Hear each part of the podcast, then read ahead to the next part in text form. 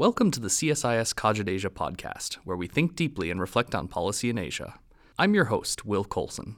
This week, we turn to Thailand's royal succession.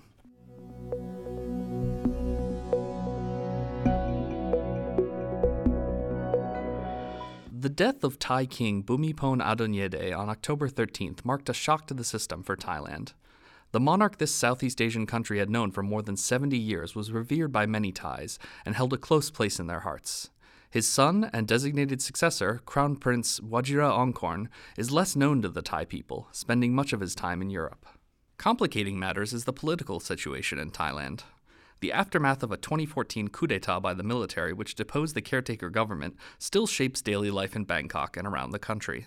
The current Prime Minister, former General Prayut Chan-o-cha, has repeatedly delayed promised elections. One year of mourning for King Bhumibol before his cremation, followed by the royal succession and coronation, only clouds Thailand's political future. To get a sense of the king's place in Thai society, my colleague Jeffrey Bean spoke with the CSIS Southeast Asia Program Deputy Director Murray Hiebert. Welcome to the CSIS Asia Policy Podcast, Cogit Asia. I'm Jeffrey Bean, editor of Cogit Asia and producer of this podcast. Our topic today is Thailand and the impact of King Bhumibol's uh, death on October 13th. Uh, joining us to discuss the situation uh, is Murray Hiebert, Senior Advisor with our Southeast Asia program here at CSIS. Murray, thanks for joining us. Sure. Now, the, the king had been ill for uh, an extended period, nearly a decade, and yet after his 70 year reign, Thais were very sad to, to see him go. Why is uh, King Bhumibol's uh, passing important for Thailand's political future? Well, uh, I guess people were sad because he'd been king for 70 years, that which means that most people haven't actually known another king. Um, the he played historically uh, in a quite important role. Uh, he uh, uh, was very involved in um, in development in the north uh, in, in minority areas that were drug areas. He brought uh, other agricultural crops in the region. He was very involved in developing irrigation systems and that kind of economic stuff. Uh, politically, he also uh, played a very uh, important role. He often mediated the uh, conflicts between different factions in the country. And I guess uh, so. He actually, I think, presided uh, while he was king. Some in somewhere in the order of about a dozen coups happened, which actually is not necessarily a good thing. Uh, and if I uh, would be able to say something a little bit critical, I think uh, by the fact that he was so involved in politics meant that the politics in Thailand hasn't developed institutions, hasn't really grown up, hasn't found ways to, for people to resolve their differences. And, um, and so I, I, am hoping that now, uh, with his passing, uh, with the politics so uh, divided still, uh, as you know, there was a coup two years ago, a little over two years ago, and uh, the military clearly wanted to be in charge when this transition happened. Uh, and they wanted to make sure that there was no possibility of former Prime Minister Thaksin Shinawatra coming back. Uh, he was ousted in a coup in 2006 and is now living abroad. So, uh, yeah, people are very sad, uh, and there will be a, a, a, a year long mourning period. Uh, for a month, there's no partying, no rock concerts, that kind of stuff.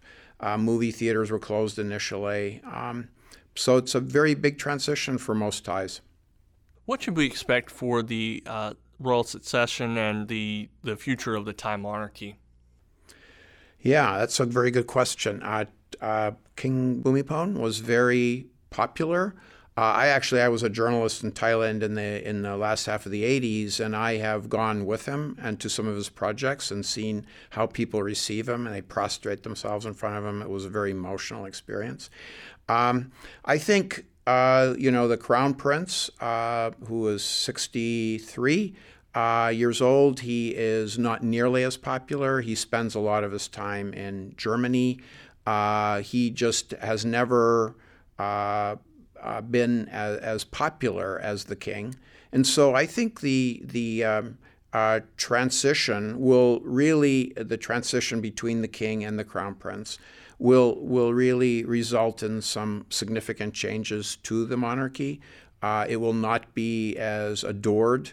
Uh, it'll it'll you know there's there's all kinds of questions, and if you go to Bangkok, you hear lots of rumors about some of his playboy and other behavior back in the day, and so uh, I think it will be it will take some time for him to to develop a reputation whereby he um, uh, will be be loved and, and truly re- respected. The uh, issue that uh, we that also is important is whether he will have a political role uh, like his father. At this point, I don't think so, uh, but we'll have to see down the line. But really, uh, he has not, he's been away a lot and hasn't played an active role in Thai politics.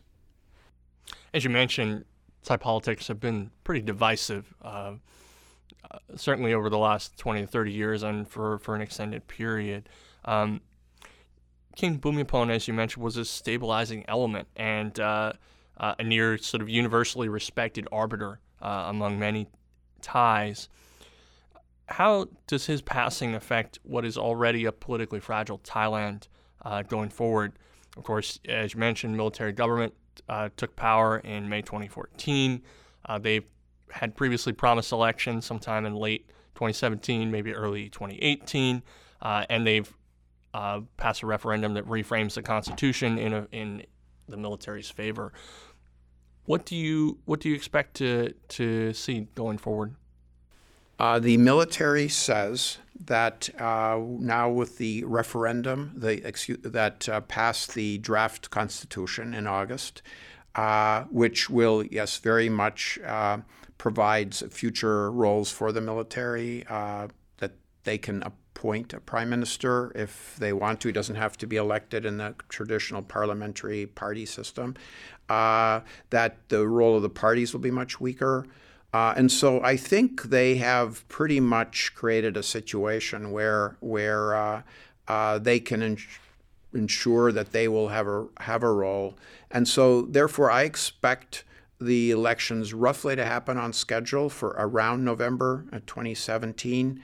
Uh, we'll have to see then. There's a, a, considerable speculation that General Prayut, who has been the acting prime minister under the military junta since May 2014, uh, that he will probably stay on as prime minister. Uh, and I think he will probably make the case that he should do that in light of the very complex transition that is happening within the in the royal family, um, and that uh, they need to somehow groom new leaders, uh, uh, new party leadership that will not be as divisive.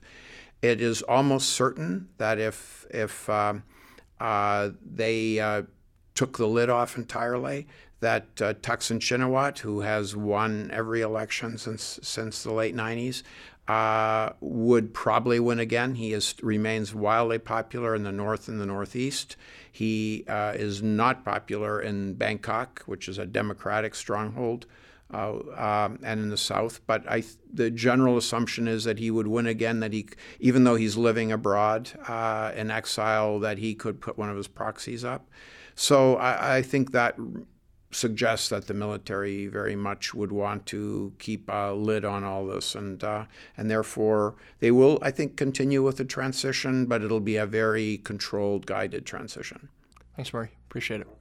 The Crown Princess said that he wished to wait one year to mourn his father before his coronation. In the meantime, all government officials will wear black during a period of mourning. In Bangkok on November 29th, the Thai parliament announced an invitation for the Crown Prince to ascend to the throne. Meanwhile, the restrictions on freedom of expression by Prime Minister Prayut, limiting internal media coverage and criticism of the government in Thailand, remain in place. Prior to the king's death, the junta had promised to hold elections sometime in 2017. Whether that promise is kept remains to be seen. Here with the CSIS Asia team, we'll be tracking political developments in Thailand closely.